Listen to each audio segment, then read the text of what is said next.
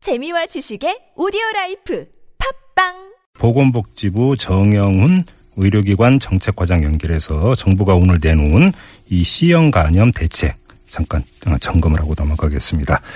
자 과장님, 네, 전용호입니다. 네네 안녕하세요. 짧게 짧게 몇 네, 가지만 여쭤보겠습니다. 이 시- 예, 지정 감염병에서 삼군 감염병으로 전환한다. 대책에 이 내용이 들어있던데 이러면 어- 뭐가 달라지는 겁니까? 아, 지금 현재는 시행감염 지정 감염병입니다. 네네.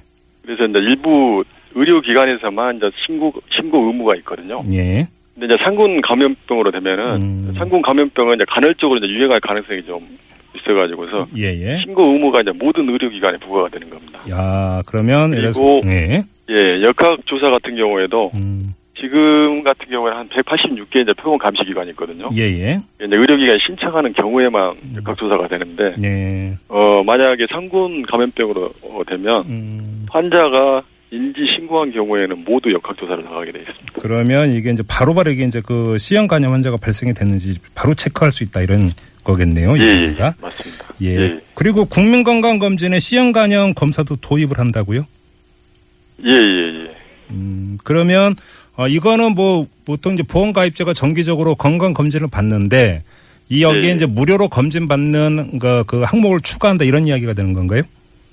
예, 지금 이제 저희가 나름대로 이제 검토하고 있는 부분은 예. 그 40, 66세 이제 생애 전환기 네, 네, 건강 네. 그 검진 대상자가 있습니다. 예, 예. 이분들한테 적용을 하려고 그러고요. 예. 일단 뭐 절차는 지금 저희가 이제 연구 영역이 진행이 되고 있습니다. 네, 네.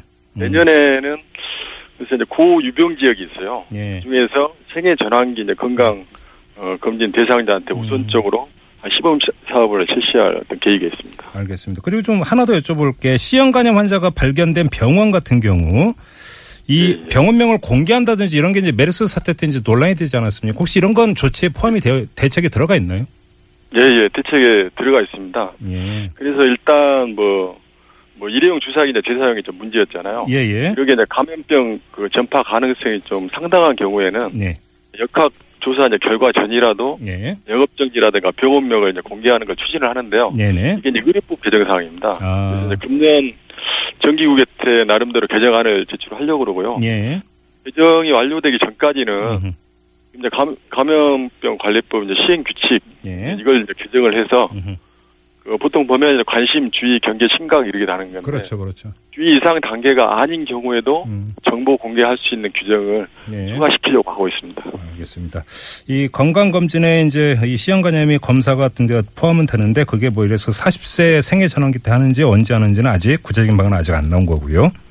예, 네, 알겠습니다. 용역 결과를 통해 가지고서 예, 예. 좀 더 뭐, 예, 심도 있는 방안을 만들려고 하고 있습니다. 알겠습니다. 어, 짧지만 잠깐 어, 정부 대책 점검해 봤습니다. 고맙습니다, 과장님.